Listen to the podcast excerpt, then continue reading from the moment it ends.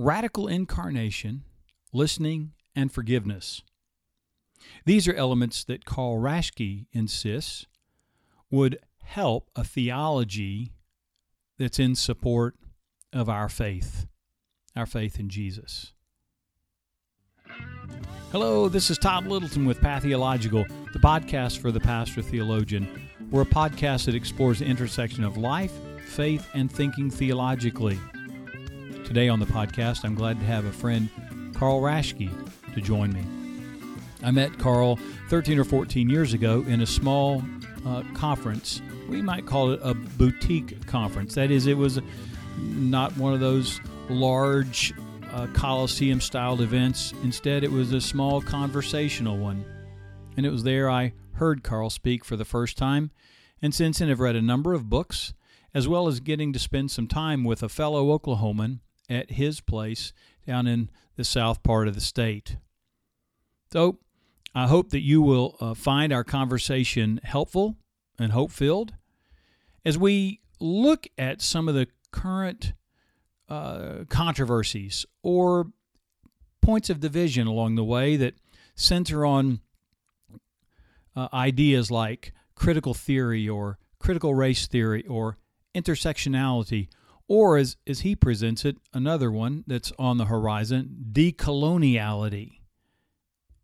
I hope that you won't be put off by those descriptions because if you've been paying attention in Twitterland or in the Twitterverse, as they say it, you will see that at least in my denomination, this has become quite the rage that causes division. I wanted Carl to talk about those things as someone who had and has engaged philosophical ideas, well, for the last 45 years. So I hope you find this helpful and encouraging. If you have any questions, you have any comments, uh, please uh, leave them in the uh, comment section on this blog post, or you can email me at doc.todd at gmail.com. We could carry on a conversation there. It's been a, a little while since my last podcast with John Franke, but I'm trying to get back on track. And as always, your sharing the podcast helps. It helps us uh, expand opportunities for folks to listen to what, what frankly, I think are important conversations for me, and I just intend to share them, particularly with pastors and faith leaders who are aware and alert to some of the ongoing conversations and ideas that are having great influence in public discourse as well as in church discourse. So, I'll have a note for you of what's coming on the other side. For now, here's my conversation with Carl Raschke. Today on the podcast, I'm I'm happy to have uh, a friend uh, in Carl Raschke. Uh, some of you who listen may not be familiar with Carl.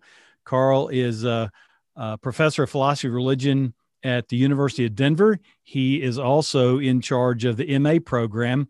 And those are the things he's doing at the later stages of his academic career. He's been a philosopher for 45 years and uh, was gracious enough to entertain me uh, some years ago at at his place, uh, and we had we had a great time. I've enjoyed a number of his books, challenged by his tweets, and um, had an opportunity, picked up a, a, recent book that that I had not seen before, reached out, and uh, that was our initial attempt to to talk today. So, Carl, I'm glad to have you uh, on the podcast today. It's great to be here. Thank you so much, Todd. Yeah, Carl, you um, you know, might ask we're to each other as fellow Oklahomans too. Uh, yeah, yes, fellow Oklahomans. That's right. That's right. Good, good. Yes. Um, folks if if you have not read um, anything by carl i'm going to apologize to you. You should have. Um, one of the things that attracted me uh, was uh, the way that carl could help uh, a pastor think through some of the ongoing um, or the developing philosophical ideas that were um, presenting themselves in public discourse. And particularly for instance uh, all those years ago when postmodernism became uh, the bogeyman for everything that's uh, going to go wrong with the world. And Carl tried to help uh, evangelicals understand uh, what was going on in that frame. And, and so in a book he wrote in 2004, uh, I, I found a small paragraph uh, that I wanted to kind of use as our introduction today. Uh, and then we're going to have a ranging conversation. And hopefully you'll learn something that will be helpful in the throes of an environment where it seems like we just uh, grab onto a idea that's presented, an ideology that's in the in the uh, in public discourse, and then go to town trying to outdo one another either in favor of or against. So.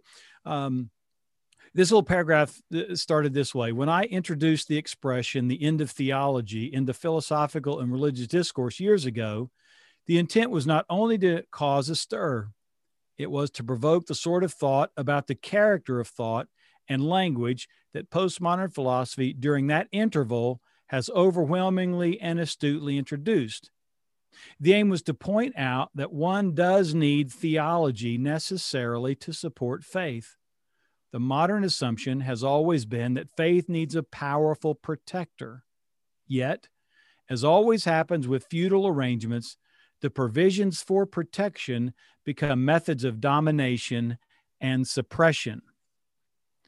So, so Carl, when when we are here, you know, not quite 20 years after that was penned, we still seem to have the same sort of tendencies to grab onto an idea and most of the time without any sort of recognition of what it means or what it entails, and then use it to club one another.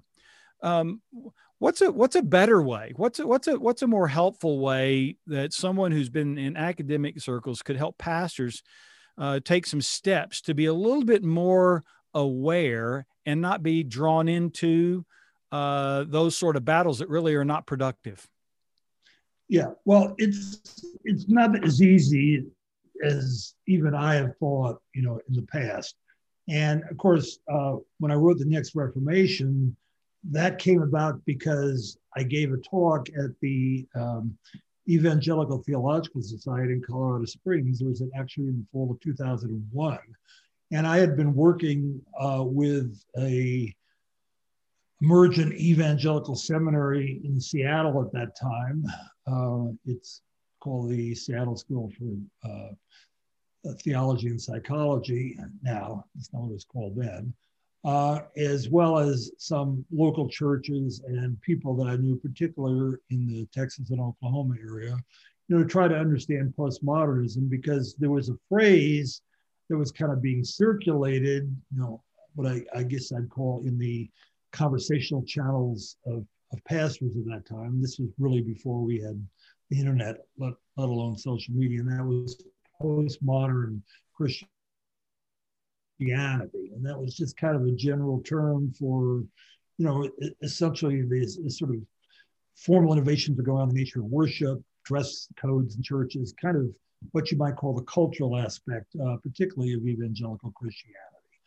Uh, and, you know, but of course, I was also working, and I was one of the, uh, you know, I was the one who introduced the notion of postmodern philosophy to the academic uh, world of theology. Uh, book that I wrote in 1979 um, called uh, The End of Theology.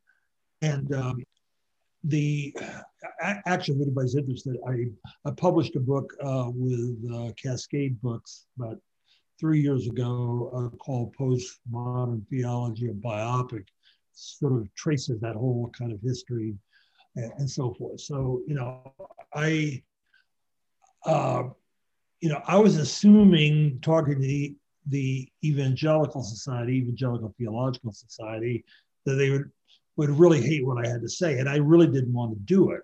Uh, a guy named um, um, Franke, in, uh, I think he was at Westminster at the time, invited me, uh, because he was kind of a fan of some of the work, which is more technical academic work I'd done. He said, "Well, postmodernist, because you're a kind of Christian evangelical and proud of the fact, and but you're also a well-known scholar in what's called post-structuralist, postmodern philosophy and theology. You know, they ought to hear that this is not incompatible with faith." I said, yeah, but they're not going to listen. So I expected to be booed off the stage. Instead, I got a standing ovation. And after that, there were two publishers, including the one I ended up going with, which was Baker, came up to me and said, Would you write a book about this? So essentially, that book was a response to that invitation to please, please, please, you know, tell us what postmodern philosophy and thought is all about. Well, that kind of started a trend. Uh, and then Baker sort of became, you know, the apostolic witness to the postmodernization of Christianity. But the, but the, and I got into some big public arguments with uh, some of the, uh, I get I get some evangelical leadership, particularly the Southern Baptist Convention, you know, who just thought that this was horrible because they didn't read what I was saying. I was it's called the next Reformation. I was saying, look, this is just like, you know, what Luther was saying, sola scriptura, by faith alone. Uh, I was excuse me, by scripture alone, sola fide, by faith alone, and so forth. They said you can find all the elements of the Reformation in what might be called a kind of theological postmodernism, which I'm going to lay out to you. In other words, you know, essentially the the truth of God, the Word of God, inspiration Holy Scripture. Well, you know, it, it just got all tangled up in a lot of you know nonsense and pushback and so forth. Because you know nobody really wanted to read the philosophical text or even try to understand you know that was what was really going on here. If you're talking about you know kind of trendy um, gen x friendly forms of worship which is what postmodern christianity meant at the time that's fine what happened, and I'm, you know, in some ways, I think I opened the Pandora's box because all of a sudden by 2005 and later, there was this whole thing called the emergent church. And they were looking to people like me and Jack Caputo, who's a Catholic philosopher and theologian, to sort of provide sort of intellectual guidance. I think Caputo kind of won out because he was more political than I was, uh, or at least he was more political. He was he was anti sort of authoritarian, particularly uh, against conservative Catholicism, and that seemed to be the only issue that mattered, unfortunately, to a lot of the progressive evangelicals. It's like, was I was I against the establishment? And you know, I was never against the establishment. I'm not, I wasn't for the establishment either. I was trying to say, look, you know, we have a Christian tradition here. We have what we call faith and faith is always allied itself with philosophy. Uh, that's what, where theology comes from. You know, but philosophy changes and our modes of reading scripture change, the culture changes, the whole context for understanding changes. So, um, uh, so yeah, so I was really trying to kind of dig into the past and say, look, you know, evangelicals need to embrace postmodernity because you know it's not contrary to their faith commitments. It it reinforces in a more powerful and enduring and more authentic way uh, their faith stances.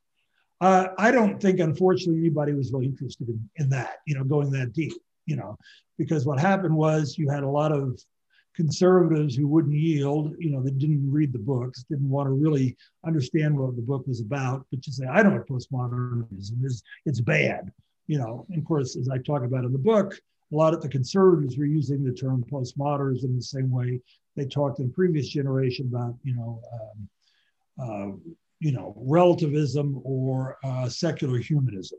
I mean, basically, it was the same lingo and the same kind of negative descriptors were being, you know, applied to that.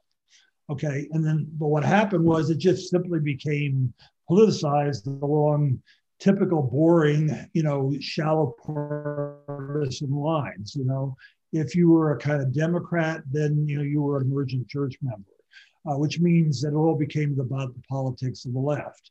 You know, and people like Brian um, um, McLaren, who I knew very well, in some in some ways was kind of the leader early on of this whole emergent church movement.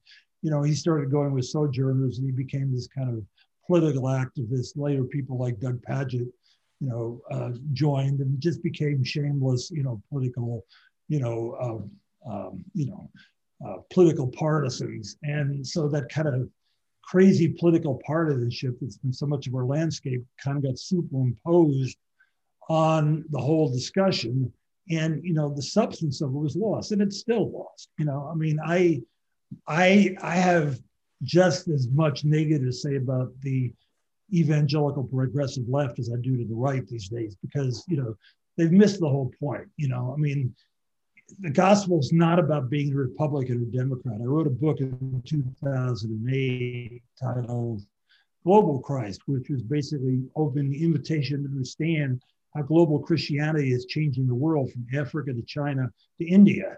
You know, and some people have read that book, but it's been a whole different crowd, but nobody cares because we're also obsessed with these narrow parochial political categories in America. So I mean, that's not deep, it's neither deep thinking nor it is serious deep Christianity. And we seem to be caught up in this endless, so endless kind of cycle of, of uh, you know, dumb uh, affirmation and recrimination. Now the same thing is happening as we talked about over critical race theory, which I think that the partisans in this debate have as little idea about what they're talking about as they did about postmodernism.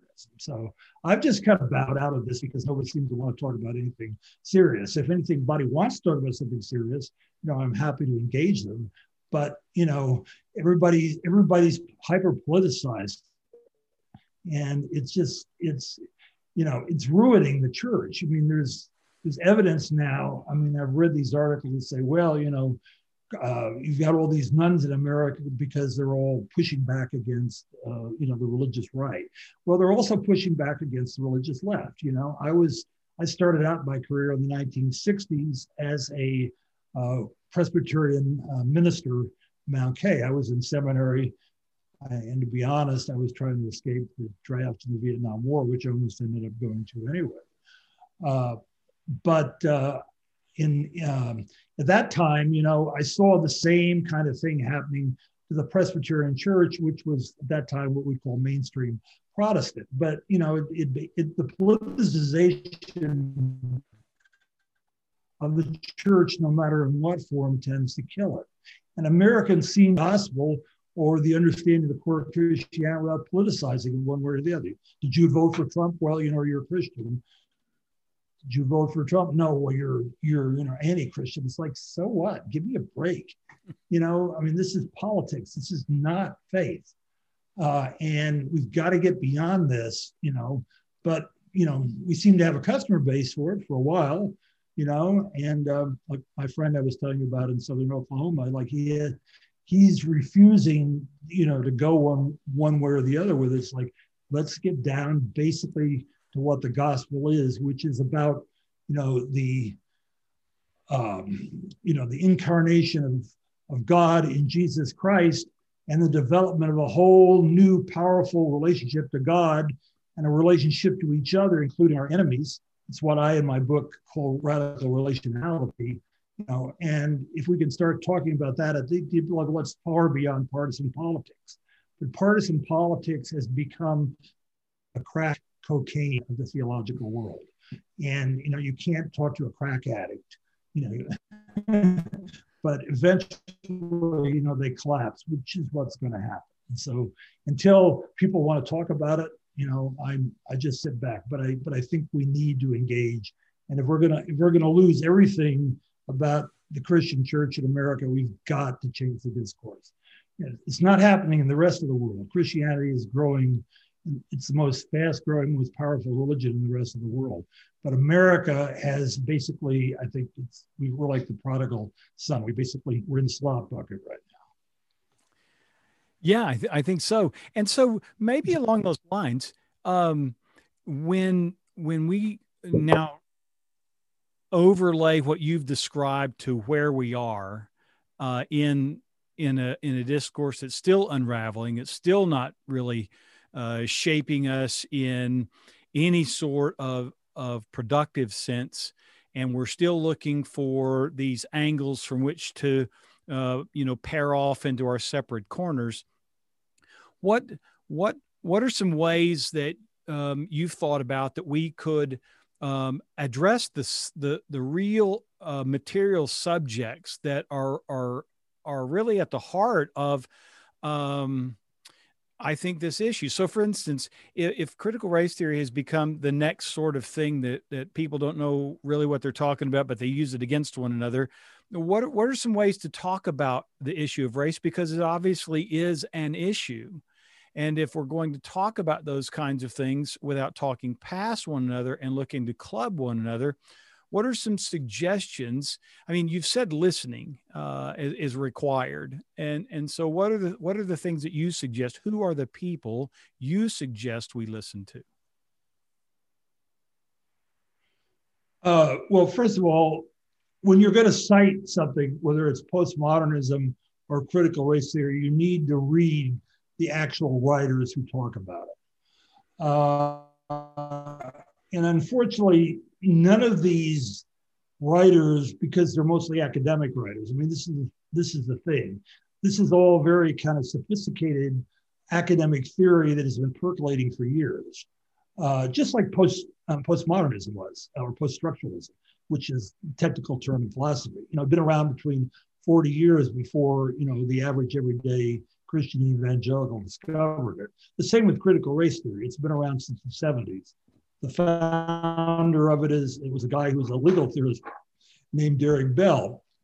Uh, and you know, basically, he, as a practicing lawyer um, in the 70s, was trying to come to terms with the fact that even with the Civil Rights Act of 1965, and even with what we might call the formal emancipation, the end of Jim Crow, uh, that the black condition in America was was not improving. In fact, in many cases, it was getting worse. You know, we always have these kind of revelations about this in America every so often. You know, the latest was the George Floyd, uh, you know, uh, killing, uh, which is which is kind of gotten all of it's you know it's been a kind of mass awakening. It's like oh well, you know we have a structural race you know, problem in America. Well, duh, we, you know, we, we've had it all along. Did it take you 40 years to realize that? I mean, that's what people like Huey Newton was saying,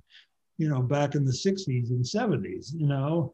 Uh, and, you know, these theorists have been around. Some of the most, the foremost ones, like Sylvia Wynter, you know, I mean, she, she was being read by a very kind of narrow circle for many years. And then you get African theorists like Achille Mbembe. Now, unfortunately, like in postmodernism, a lot of these people write for academics. Uh, so, and the people who try to write the best selling books, you know, they have their own agendas and they don't necessarily represent the spectrum of thought. I'll give you two examples in critical race theory. The two most common books are um, Robin DiAngelo's White Fragility, uh, Ibram Kendi's uh, How to Be an Anti-Racist. Now, those two books, I would say read Kendi because he's, he's, you know, it's it's popular. He's not citing academic theory. He's not delving into history, uh, but you know, he's writing both as an academic, actually, as a history professor, and somebody who's kind of lived this. But remember, he didn't he didn't come out of the hood. You know, he he grew up in a white middle class uh, you know, black bourgeois environment. He talks a lot about that. It's like how his parents didn't get it. Well, you have to ask, you know, does he really get it in that sense? But at least, you know, he's not, you know, he's not trying to, in a sense, pull something over on us. It's a, it's a very good book to start with, but you shouldn't end there. I would say don't read DiAngelo because, first of all, she's a white person. She's a corporate uh, trainer, and you know she's got a message that will make white people feel bad about themselves. But you know it has nothing to do with critical race theory. It shouldn't be considered to be uh, a kind of touchstone uh, for trying to understand this. If you want to delve into uh, the, the deeper stuff, you know, start out with the classic, which goes back to the 20th century. W.B. Du Bois, Du Bois, Du Bois you know, his uh, his work is excellent. It's it's been around for a long time you know, then then go to people who like uh, Sylvia Win- uh, Wynter or Saidiya Hartman, you know, who's she, I mean, the whole thing about critical race theory is that it, that it, it, it's not theory per se, but it's an effort to try to, in a sense, take the experience of African Americans and look at them, uh, you, know, uh, you know, in, in the context of their own experience, their own, their voice, let their own voices speak. And by the way, just as a disclaimer, you're asking me, I'm a white person you know, I'm not a critical race theorist. I just happen to read the literature. And uh, so don't take me as an authority, please, on any of this. It's not, It's not my area. I don't claim to be, but I do follow it because I think we need to understand it as it really is, as it as it really is. And then you can read somebody who's like my favorite writer, which is Achille Mbembe, who's African, uh, and uh, Mbembe, you know, is he's he's trained, he's steeped in French post-structuralism, just like Derrida, all these people, you know. But he's got this acute insight about the relationship between the African experience and the African American experience, and of course the Caribbean, uh, Afro Caribbean experience, which is even different. That's represented in figures like uh, um, Sylvia Wynter, you know, who's didn't never really published, uh, uh, you know, a book, you know, that just kind of puts it all together.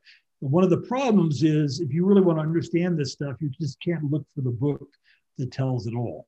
All right you know, that's what they kind of asked me to do in the next Reformation when it came to postmodernism. And I tried, but, you know, it's like, I mean, you're asking to distill uh, 50 years and thousands, if not tens of thousands of pages of complicated, often divergent academic discourse into one little kind of simple formula. And people say, I want the formula, you know, I want right. the means, you know, so I can say, I understand it. Well, no, if you want to understand it, you've got to make the effort. You know, if you want, you know, if you want to, you know, uh, build muscle in your body, you got to go to the gym on a regular basis, maybe even have a trainer and work at it carefully. You can't just go in there and lift 50 pounds or bench press 250 pounds and say, hey, you know, now, you know, I'm, you know, I'm a bodybuilder. But that's, but see, intellectually, that's what people want to do. And especially, uh, you know, if your job is to, you know, you know, give sermons every week, you don't really have time to do that. You know, I mean, I'm an academic. I've been paid for 50 years to study this stuff and teach this stuff.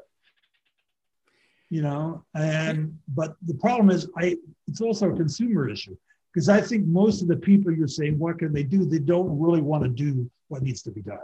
I mean, it's a form of intellectual laziness, uh, which you find in all of among all pastors. I, I would say in many respects. I mean, both progressive and conservative evangelical. It's like you just want the quick and dirty so you can be trendy and cool. And you can't do that. I mean, it's a especially when you get into the issues of race, you know, because then you're what I was explaining, like my friend used the thing about your white splaining. You're you're basically explaining something that you'd have no business trying to explain. Um, and you know, the Choctaws have a word, I can't remember exactly what it is, but the translation of it is deep listening. And, and by the way, race is not just about anybody who's not white.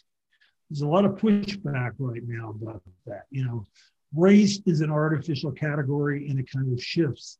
There's a very good article, in Foreign Policy this past uh, week uh, by an Asian American uh, who says that, you know, Asia, even the term Asian American is is somewhat loaded. It's a category imposed upon them. We don't want to be called Asian Americans. We don't want to be looked at for who we are. We don't want to be lumped into this broad category called people of color, which increasingly a lot of quote people of color are calling racist in itself, because it essentially says you've got two types of people, white and non-white. And of course, that's that's an American academic conceit that has been in some ways ingrained in the thinking of the population. It's actually as racist as the racism it seeks to overcome.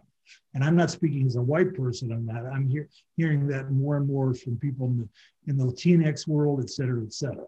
And you know, so we we think we still think we are the great white gods that can, you know, understand what racism is all about. And we've got to listen to real people in real congregations. We got to live among them. We got to talk among them. You know, we might be shocked. You know, for example, that you know the largest the largest jump in votes, percentage of votes for Donald Trump in the last election uh, was not among white evangelicals who voted for him anyway. It was among Latinos, uh, particularly evangelical Latinos. Now, why was that? Well, there's issues there. There may be more ethnic or cultural, they may be racist. But we've got to be attuned to that. We can't keep citing these these kind of corporate mantras. Uh, you know, um, you know, we can't just say, "Oh, it's about race." It's not. What do you mean by race? And how does it break down into a particular situation? You know, and if I have any plea, it's stop the stupidity, read and listen. Yeah. Listen to those who claim to be speaking for. Let them speak. Don't speak for them without hearing them speak. Yeah, I think that's I think that's fantastic. Uh, and and and maybe um, uh, one way, and this is this is probably a jump, uh, but maybe one way to um, get at how these layers have worked is is maybe to to have you talk a little bit about this um, upcoming conference uh, because it takes it it has there's another uh, theory decolonial theory. And, and the reason I in thinking about it I saw your post. I actually I actually printed off the article you just referenced uh, so I could go back and and uh, take a look at it. Um, but but what I'm thinking is this that uh, since since trendiness is a uh, viewed as a virtue, uh, before anyone has a chance to, uh, as you put it, glom onto the next thing to create some sort of partisan divide, uh, and instead practice what you just described. Let's listen. This this idea of decolonial uh, or decolonial theory. Um, I've I've got some friends who have used it. I've got a small book that that uh, someone wrote called the um, Decolonization of the Gospel or something like that. I, have got on my desk to read. It's a, it's a small piece, and, I just wonder if because of a book that's edited by De La Torre. I, I've got I've got I've got uh, De La Torre's yeah I've got De La Torre's two little books. Yeah. Um, He's a colleague of mine, by the way. So oh, okay, great, great. Iliff School of Theology, and uh, yeah, I know him very well. And they're gonna, they're this conference, they're gonna be talking about that book, which is, it, it, it it's there's like ten people, and they're all, you know, it's it's a great book. Yeah. Uh, well, well, help help us a little bit because, uh, and it seems to be that now where where we are, everybody's already in their corners to such a degree that the idea that anyone's going to listen is just not happening. There is a conference in Denton, Texas coming up um, by a, a, a, put on by a pastor who has been a pastor for 50 years and is, has made the incredible um, uh, declaration that uh, wokeness, which is a cover for talk about race theory and and and just and social justice is a is a you know dominant category is the most dangerous thing to have hit the church in yeah, his well, lifetime. And and so we, I'm not even sure we can stop along the way and go back and pick up critical theory, critical race theory, since nobody paid attention to uh, post-structural thought, and but decolonizing a decolonial theory seems to me re- requiring us to listen to everyone. Is yes. that an oversimplification? Well, yeah, but to understand basically where people are coming from and understand that all of us in some ways come from different places. You know, there's a there's a there's a, a another trendy term called positionality. What position you're coming from? Well, what decoloniality shows is, is that we come from multiple many different positions simultaneously. Uh, and it's, it's about recognizing the whole speaker who we claim to be listening to. In, in other words, the ethic is stop claiming you're speaking for someone and let them speak. Mm-hmm. Let them speak for themselves in their own way. You know, that's where it becomes, that's what radical relationality is you know it's not about just saying okay i i, I feel your pain and then for i'm going to engage in a discourse which i picked up from some book that's going to explain your pain to you you know that that is what is insidious about this whole thing we think we're being helpful when we're actually being hurtful um, decoloniality is a term that my good friend walter mignolo uh, who is a um, professor an eminent professor at Duke University, uh, has written, and I've been a follower of his thought for years, and actually some of my more recent books I cited a lot, but he was the one who developed the term. Um, he's from Argentina. Uh, he's actually uh, Italian of Italian descent, but Italian immigrants. Um, you know, he understood South America and so much of Latin America as being these kind of layers and hybrid complexities of people from different cultures, different religious backgrounds, Spanish colonialism, the Catholic Church, Spanish Catholicism, uh, but also, you know, there's a there's a huge uh, charismatic movement. Then you have um, South American uh, evangelicalism, which has actually created its own form of the religious right in countries like Brazil with Bolsonaro and so forth.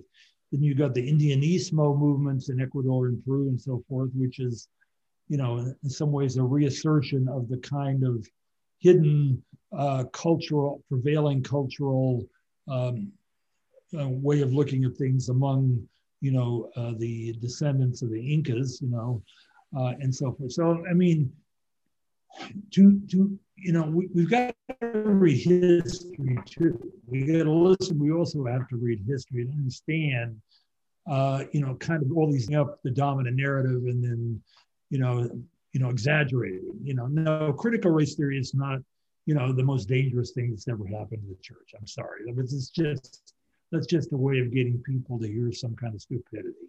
Uh, you know, but at the same time, it's not harmless either, be, particularly in the hands of people who don't use it properly.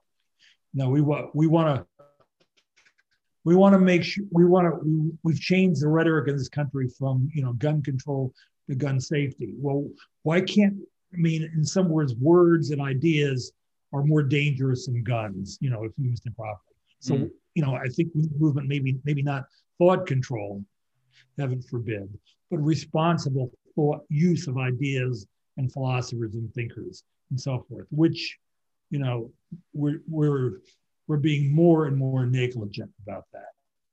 But that's, that's a whole story. Um, the, the decoloniality simply means we've got to understand um, that what we call Christianity may be a um, what the political scientist, political theorist, um, uh, what's his name, um, George Lakoff, uh, terms a deep frame. Uh, deep frames are almost an unconscious background way in which we structure knowledge and assumptions that we're not even aware of. We think it's real when in fact it's just a way by we, where we codify what we think is real. Um, and what decoloniality says, let's let's start to unlayer our deep frames. You know, mm-hmm. we we tend to look at say what indigenous peoples see the world and how they talk about everything from politics to race, you know, even the notion of sovereignty through a lens which is in a sense imposed upon them by European civilization, which was medieval civilization, which claimed to be quote Christian, but actually it was a hybrid of Arab uh, Germanic, uh, various kind of tribal influences, ancient imperial ideas that came from Greek, which were transferred in Rome. You know, and of course, Christianity begins with this itinerant rabbi in what was a um, colonized province of Rome, uh, known as Judea, uh, from the uh, the back country of Judea, and nothing good ever happens, as it says in Scripture, in in, uh, in Galilee you know, all of a sudden, you know, the the teaching of this, guy of this guy named Jesus, you know, which basically incorporates so much of you know Jewish teaching, of rabbinic teaching, but you know, he's got this kind of messianic presence and this following, and then this thing happens on Easter morning, which what we call Easter morning, which changes the world. And all of a sudden it spreads out through a guy named Paul into the Roman Empire and that kind of incorporates includes a lot of different you know sources and strands of ways of thinking different what we might call uh, different epistemic strands. They, just like a, a top, topographical map you get you know one layer of it superimposed maybe hundreds of layers. And by the time it gets even to the 16th century it's kind of unrecognizable in, in terms of its immediate or its initial you know kind of revelation Uh, and we, so, I mean, this was one of my criticisms of the whole uh, Chicago statement in the next Reformation. It said, this has nothing to do with the gospel. This has nothing to do with the Bible.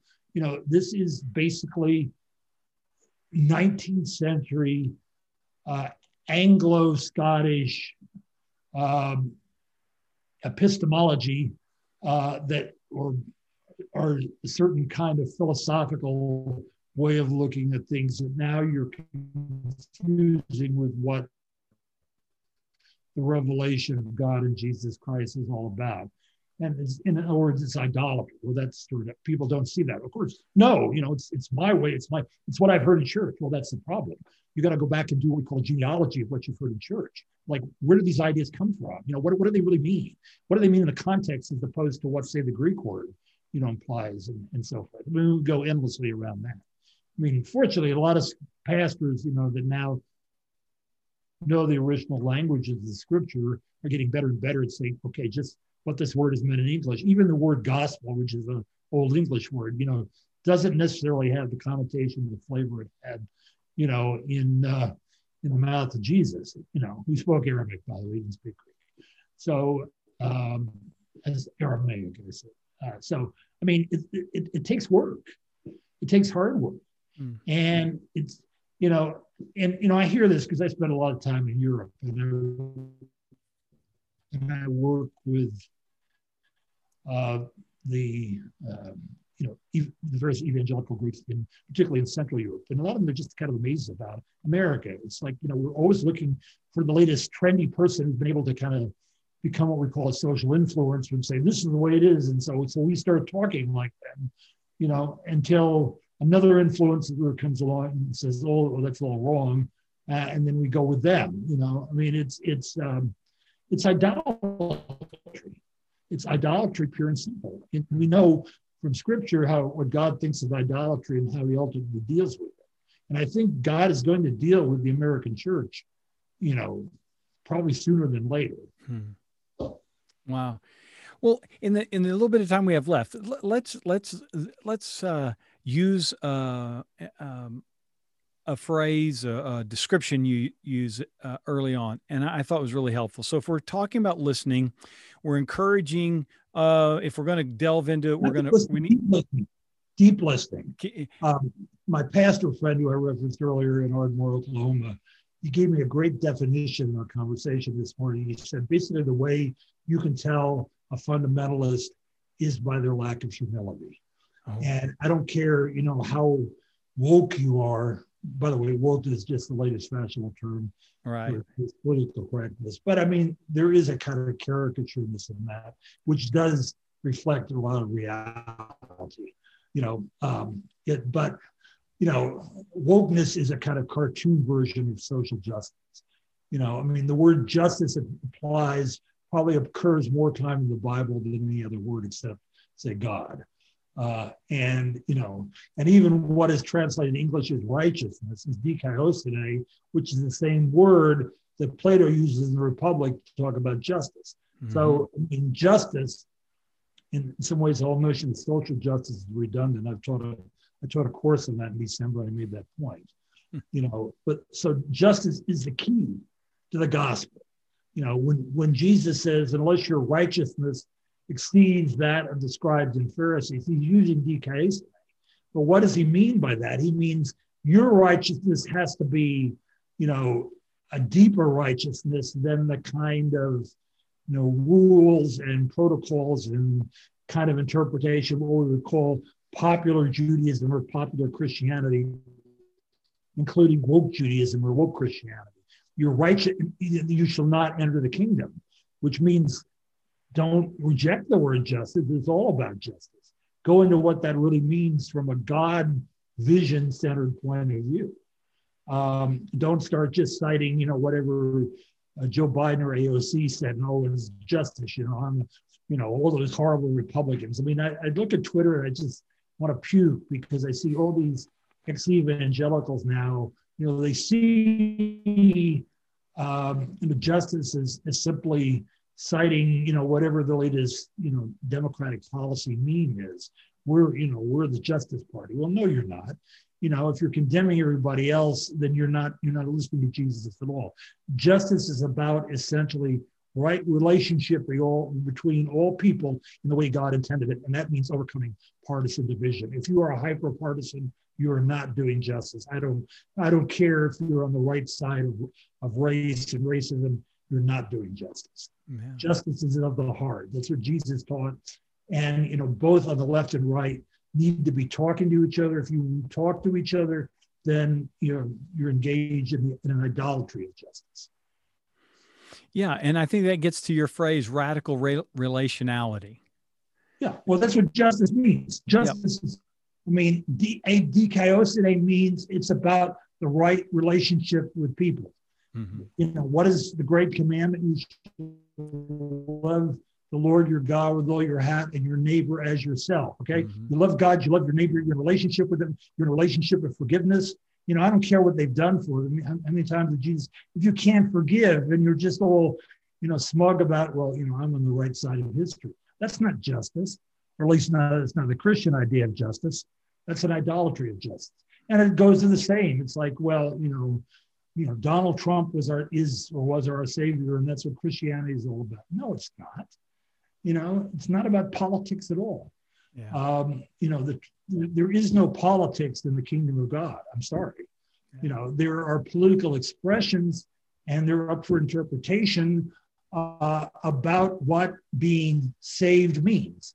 Save, being saved is not being uh, in in some ways defending the gospel, nor does it mean being woke about the gospel. Mm-hmm. Um, you know, justice is, as Derrida says, and Derrida is a good Jew here, and, and Caputo gets it right, justice is undeconstructible because it is about being in the immediate, direct, unmediated, historically powerful relationship to the divine, which, as Derrida is a good Jew, was, was the unnameable divine. Yahweh, the name beyond names. Yeah. You know, of course, we have a name for as Christians, it's Jesus, okay? But that it's still about that's what justice is. Jesus is justice. But as I'm fond of saying, it's it's about just us, all of us together, listening to each other, deep listening to each other, uh, and trying to reconcile. You know, yes. if you're not willing to reconcile, you don't know what justice is. Yes. And that's great, Carl. And uh, I hope that uh, folks have uh, you've stayed with us, and that uh, uh, you've found a lot of things to hold on to. But uh, as as Carl mentioned on more than one occasion, listening is really really important for the day and time that we are in. And so um, I'll post, Carl. I'll post, and I would say, say forgiving too.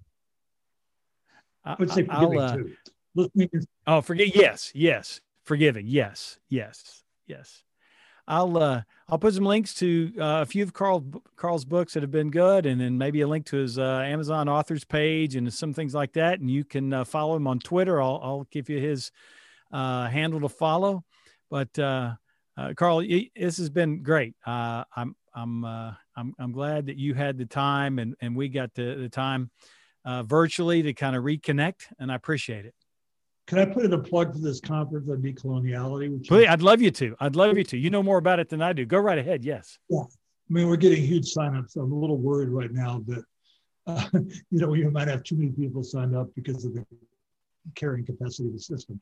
But I don't think everybody will do one. But it's it's it's a at you go to the website called the New Polis, the New Polis.com, and you'll you go into conferences and CFPs and you'll find the link to it. Uh, and it's going to be all the big names from all around the world.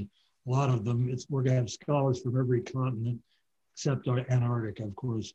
Um, you know, talking about decoloniality and the questions of race will come up in this as well. Um, and it's uh, it would be it would be an academic, somewhat academic conference, but you know, pastors have you know academic training, so it would be sure. You know, something like that.